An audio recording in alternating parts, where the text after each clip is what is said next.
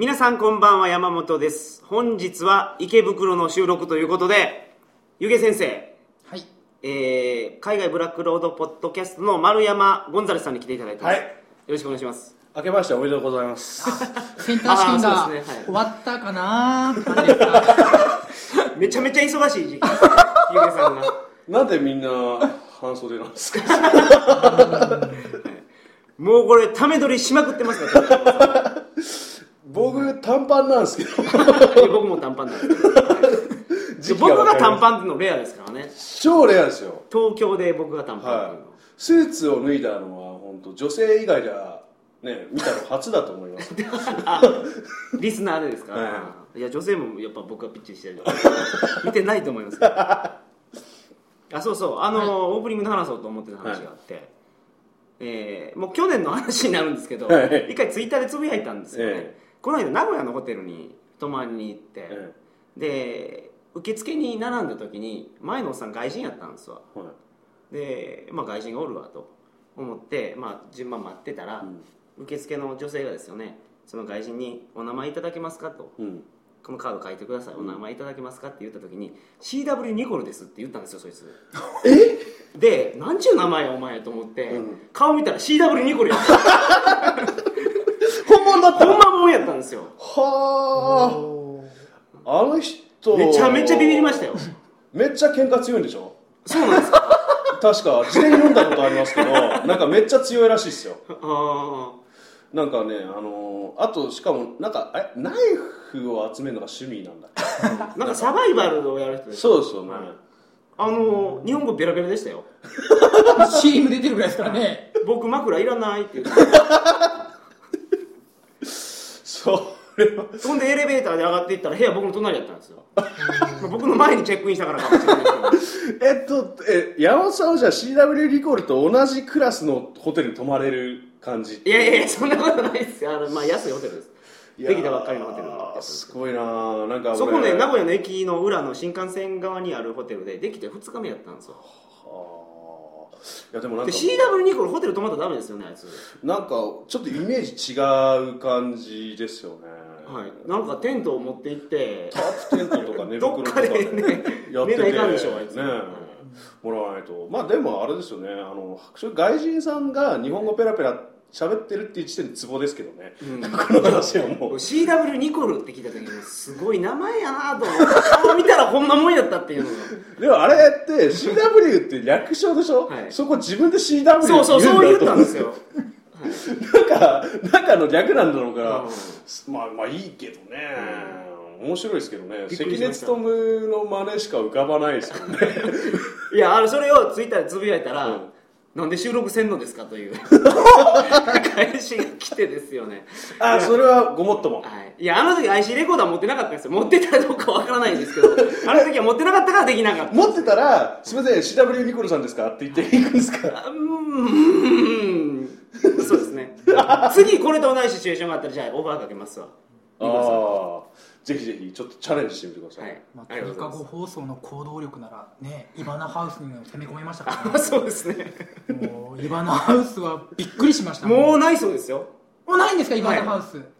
あのいろんなバックパッカーが行った時にあの連絡くれるんですけど、うん。もうなくなってるそうです。ああ。今なねいい人と結婚して幸せになってたらいいんですけど、まあそうでしょうね、はい、東欧の妖怪と呼ばれて なんですけど。せっかく東欧行ったらもっと美人の人と触れ合いたいですよね。あそういうことばっか考えてます、はい。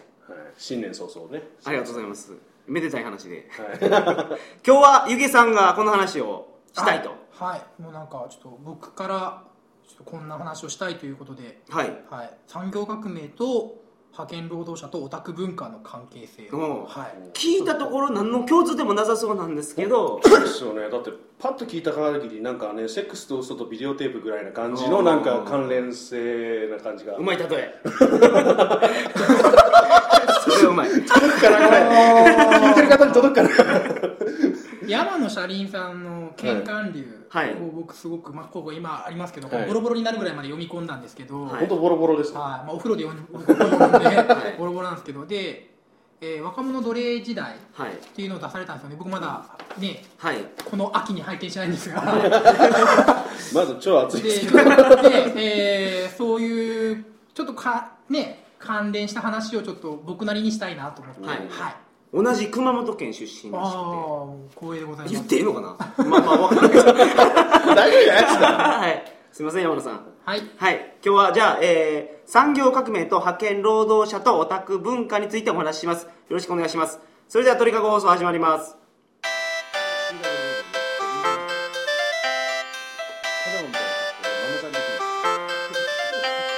子供乗せられるやつで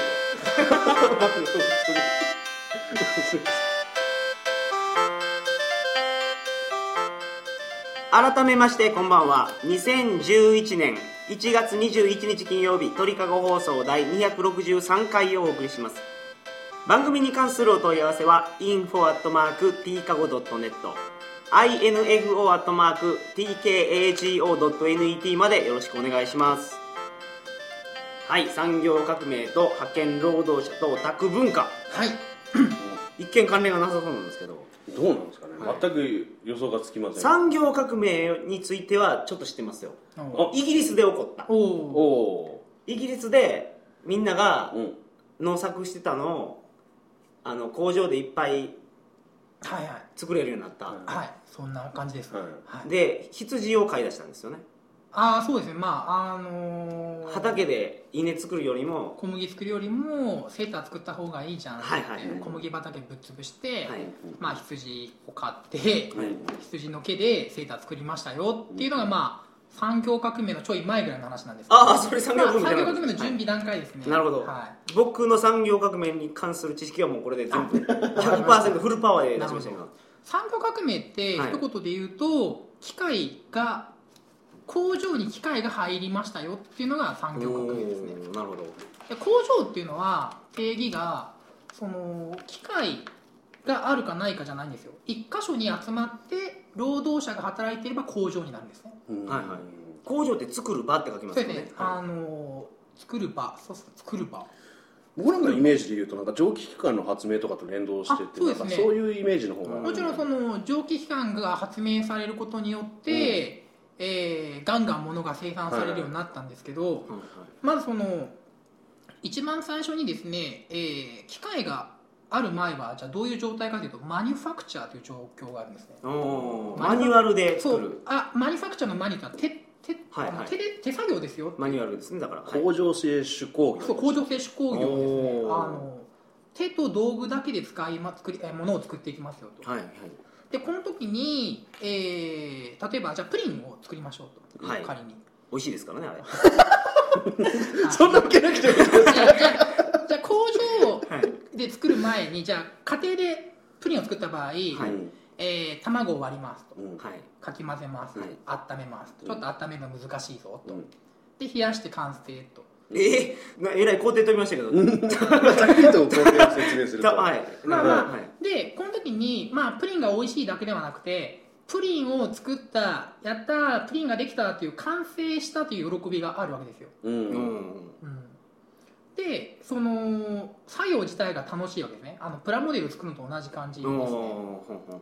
ほん。ところがじゃあプリンを大量に作ろうと思うならば一箇所に、まあ、工場に作業場に人を集めて分業を取るわけですね。じゃあ君卵を割るだけねと。はい。はいはいじゃあ君かき混ぜるだけねははでそうなると確かにこう作業効率は上がるんですけどはい。仕事が面白くないわけですよ。ひたすら割る。うん。ひたすらかき混ぜる。ひたすら冷蔵庫に運ぶ。そうそうですね自分が何を作ってるか自体も分かってないし、はい。でこういう状況を労働阻害って言うんですよ。それはでも今でいうところの派遣労働者そうそうなんですそう。なんですのそこに結びつくわけそうなんですよ。だから産でであの今の社会がその基本的にできたのが産業革命以降なんですよ。うん産業革命っていうのはあの機械が導入されることで3種類の人間が工場にいることになるんですよ。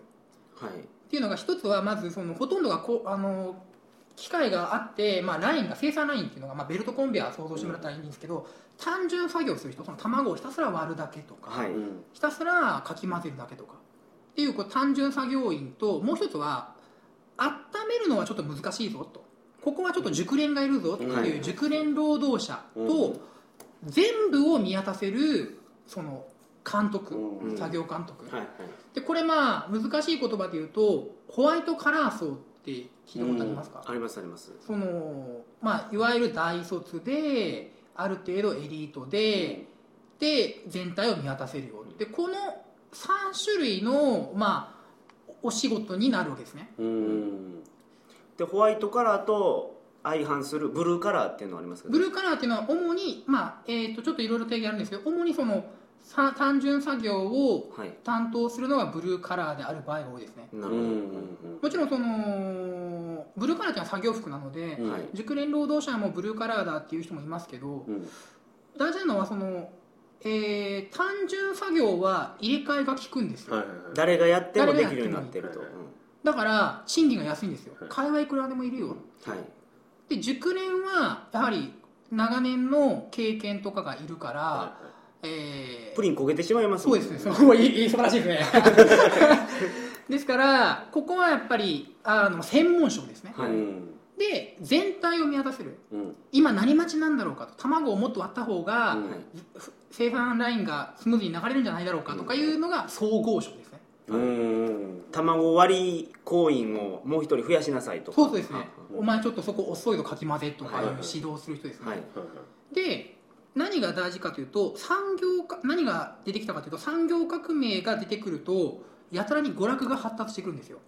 うん。うんそれは仕事が面白くなさすぎるんですよ。その単純作業をやってる連中が、で今でもそうなんですけど例えばえー協定とか、競輪とか大体その単純作業がある大きな工場の都市に大体あるんです。そういう遊技場っていうのが。なるほど。なるほど。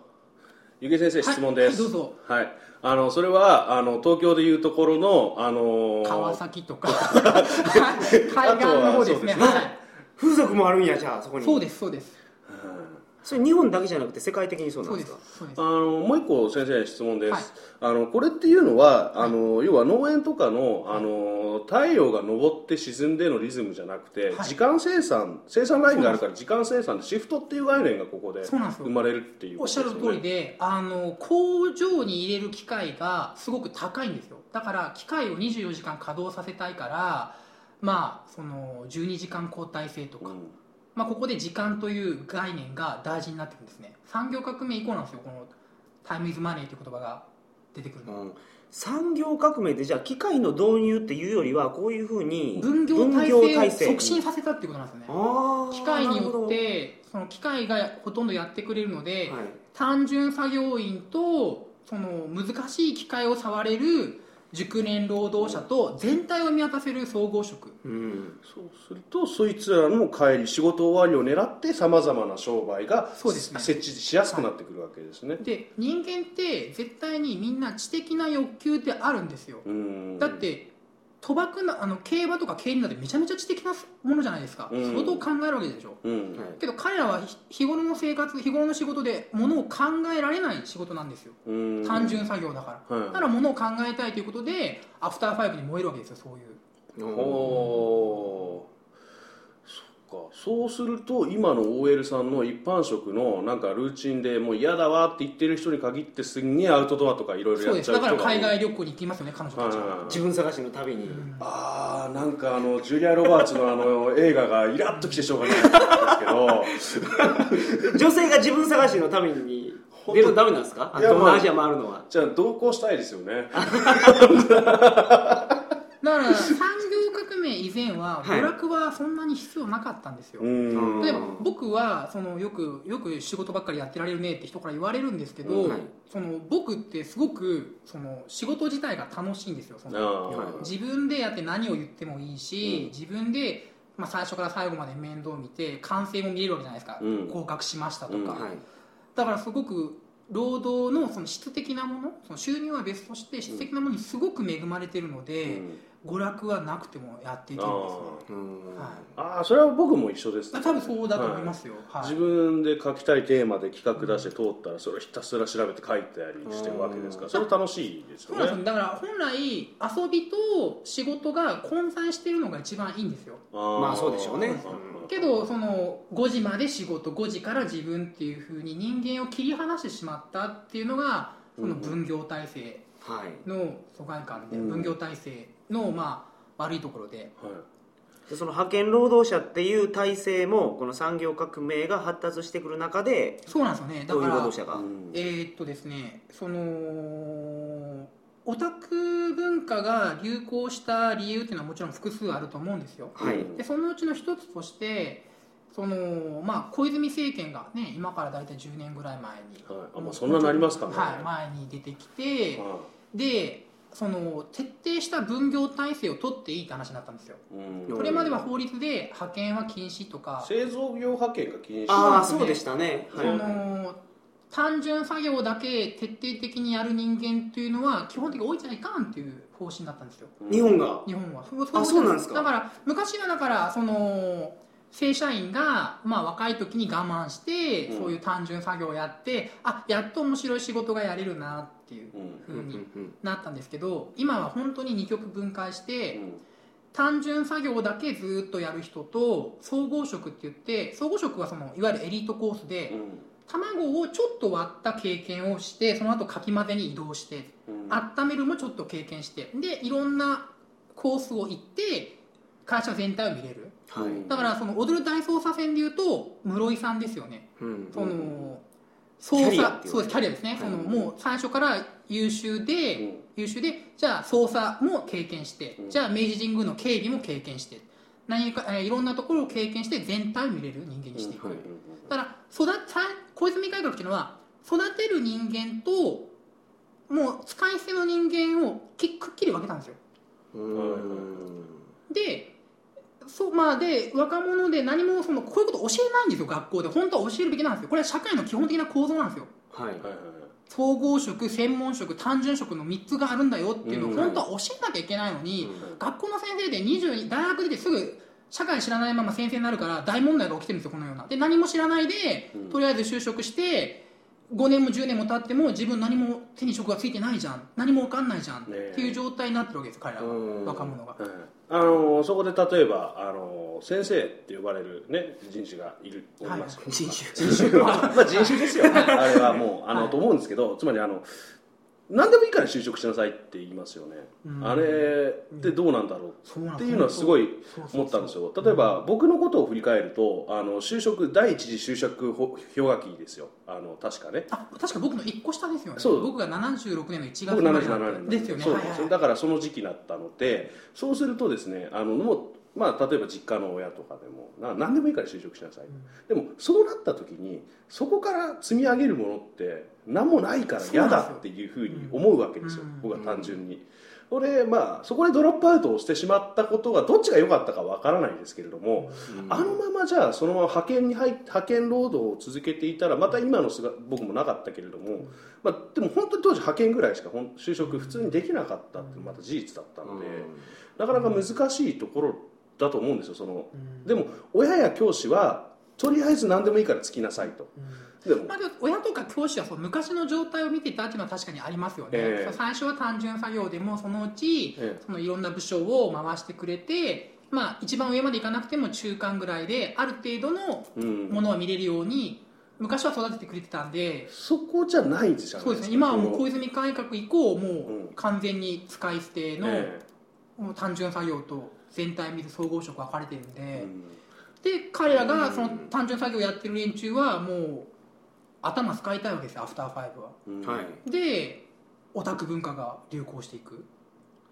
極度に掘り下げていくそうですね。っていうことですよね。だってオタク文化ってその知的な作業じゃないですか基本的に、はオタク文化ってどういうのを指してるの？ああもうそそれもまたあれですよね、はい難しいですよね。なんか一つの分野をひたすら掘り下げていくことを僕は今の聞いててこうまあ、思ってたんですけど、そういうつもりなんですけど。あの萌え萌えぴょんとかやってるやつではなく。あなるほど。えまあそのだから AV オタクやったらエロビがごっついはいはい。しガンダムオタクはガンダムを追求していくとああそういうオタク。やっぱ反動でストレスでガッと掘り下げていくんじゃないかっていう感じがししながら今僕はちょっと聞いてたんですけども。その仕事が例えばその、まあ、言い方悪いですけどよく公務員は旅行好きっていうじゃないですか。ああそうなんですか。はい。うん。公務員はその面白くない仕事が多いですよね例えば。窓口とか面白くないですよね多分仕事。ああはあはあはあはそれとも技術も使えるだけ有給を使ってとか。まあまあ丸山さんとかあー。ゆうけいさんがやられてる仕事に比べたらそれは面白ないと思います。わもちろんね公務員でも面白い仕事は絶対あると思うんですけど、と公務員こそ入り口が全てじゃないですか。僕ぼんやり覚えてるんですけどすっげえ子供の頃とかはなんか大きな仕事を若いうちにしたかったら公務員になれっていうつまりそのエリートで入るともう国を動かすような大プロジェクトに若いうちからやれる携われるっていうのがその昔の公務員像だったような気がする。今はなんかちょっと違ってきてるように見えますけど公務員って言ってもねキャリアとノンキャリアそうそうそう。ってあるからだからそこでそれがそのもっとなんか別もうその構造自体は同じだと思うんですよ。入り口があのよっぽどこううん大事っていうか最初に入るところがもうそれで一生決まるっていう。でもなんかそこまでの覚悟がねないえそれは何ですか？あのキャリアになって公務員に入るのと、うん。何級公務員でしたっけ、はい。そその、まあ下級の絵入るのと。あのうん。国家三種ですね、はい。で入るのとじゃあ違う全然多分ルート違いますよ給料のルーねトだ3種で入った場合は本当にもう全組織の中でもう1セクションでその、まあ、単純作業がもしくはそれに近いようなことをやるわけですよ。はい。でそれに対してその一種っていうのはもう入ったら例えばいきなり留学とかさせてくれるんですよ。うん。国費で。はい。で勉強もさせてくれていろんなセクションをぐーっと回してくれるのでいわゆるエリートコースで。県庁とかでもそうですよね。その国家じゃなくてもあの自治体クラスでも県庁でも要は県のあの行政を実際に動かす人たちがいるじゃないですか。そこの仕事についていくから、うん。だあのそういう人たちはすんげえ忙しそうで面白いなんかいろいろたのまあ楽しいというかそういうふうになっていくからでそれってやっぱり受けた試験がどう違うか。だから例えばそのなんだろうえー、と大学出てても3種受ける人とかいましたからねなんか。今は多いみたいですねその不況で。うん。また大学もちょっと。三種って普通高卒で受ける試験なんですか、今国産は多分確か大卒は受けられなくなったんですよね。そうなんだ。なんか、はいあまりにこう本当は高卒が、えー高卒を想定しているのでそれは高卒の枠をおっぱお家出しちゃうのでダメっていうふうに確かうん。それこそとりあえずつければいいやっていう発想でいくから。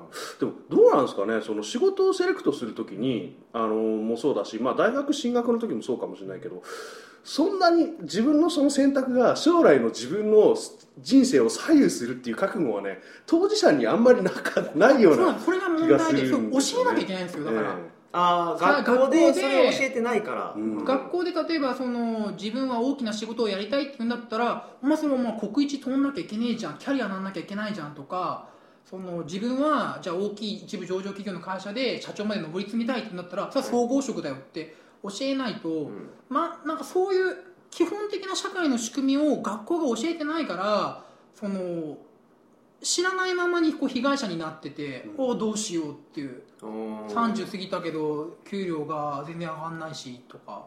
なるほど。自分何も知らないし職もついてないあの職手に職もついてないっていう。別に僕大学行くことが全てではないと思ってるんですよ。僕自分大学受験の予備校ですけど、はい。やってますけど。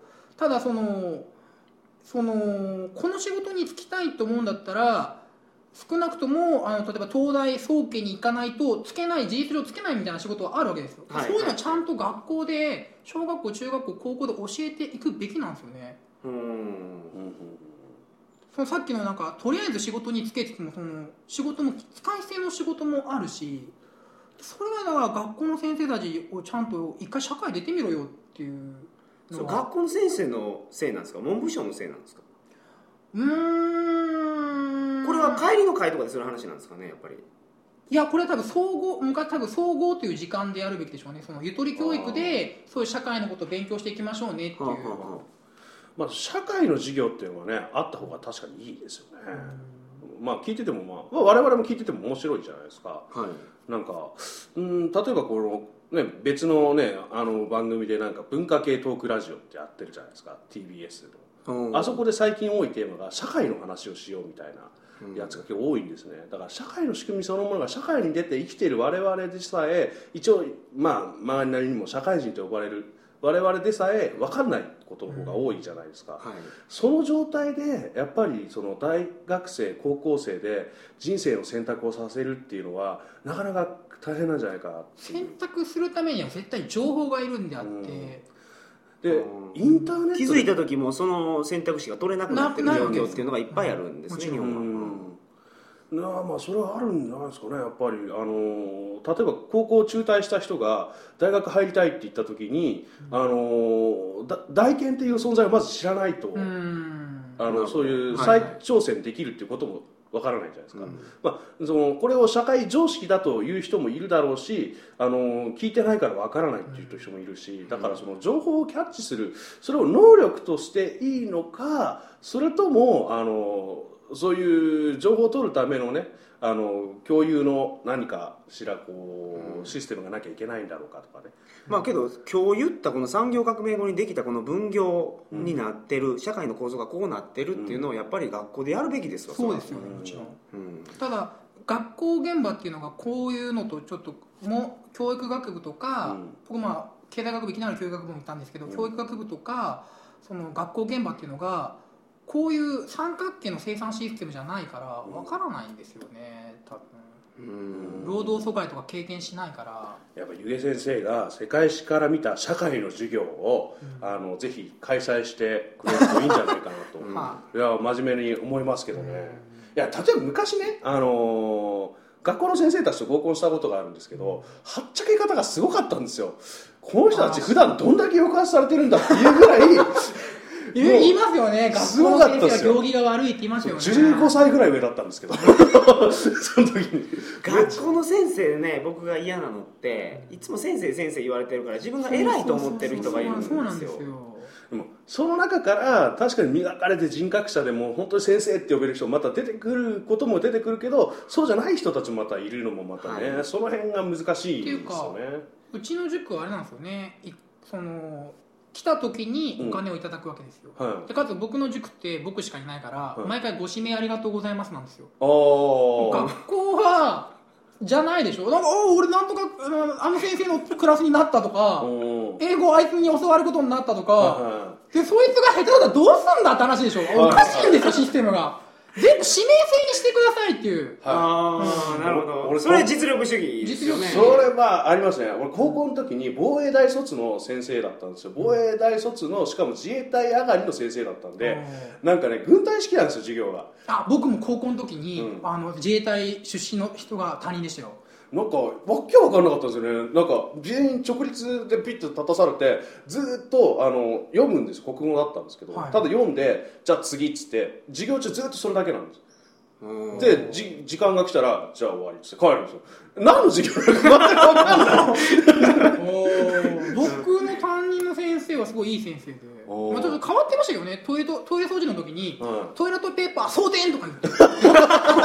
自衛隊のいいいじゃないですかいや本当いい先生でその人はうん。なんかこんな話をしてたんですよその。だだからまあそのねだからえ自分その仕事に生きるんだったら大学行ってうん。総合職、うん。まあ、アフターファイブとか狙うんだったら、まあ、単純職は辛いから専門職やりなみたいうな、ん。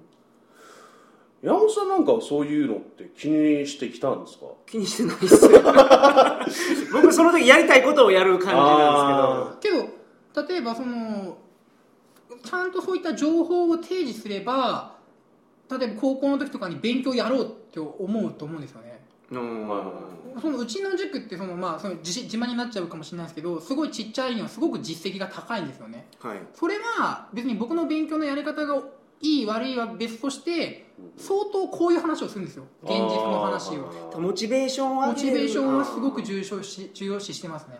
だからあの男の子がついてくるんですね。女の子はそれエロい話をするから女の子いなくなったんです。いやなんか女の子はほらあのぼやっと夢を見まあたいじゃないですか、お嫁さんになりたいとか。だからこうでも男はほら現実ぶつけられた方がなんか燃えるじゃないですか、ああそうですね。なのかなあエロい話をしてたからですいやエロい話を鳥かごでやって、はい。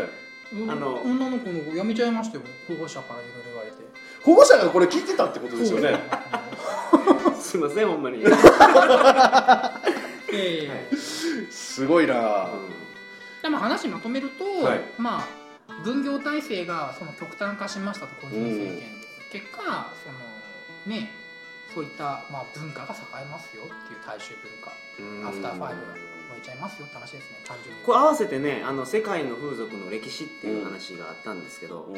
あれの時に僕がやっぱりびっくりしたのがその風俗が栄える土壌の中に工業系の仕事がいっぱいあるところは、うん。そういう性風俗が盛んになりますよと。はいはいはいで川崎もそうなんですよね。そうですね。工業地帯ですから。ねあと性風俗はですねまあちょっと話はまたそれから今の話にか結構応用があるので、はい。はい、また、はい、別の機会にはい。そこありがだけまた。話をまとめてますので、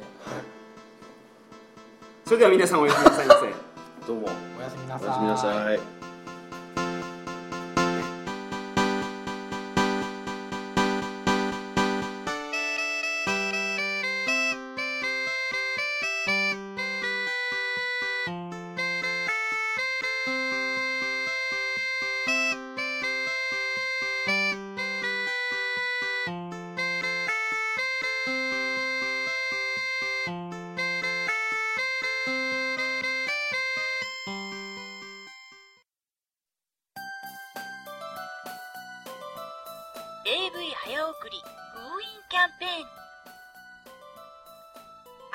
ビデオをもっと楽しめる方法があるの。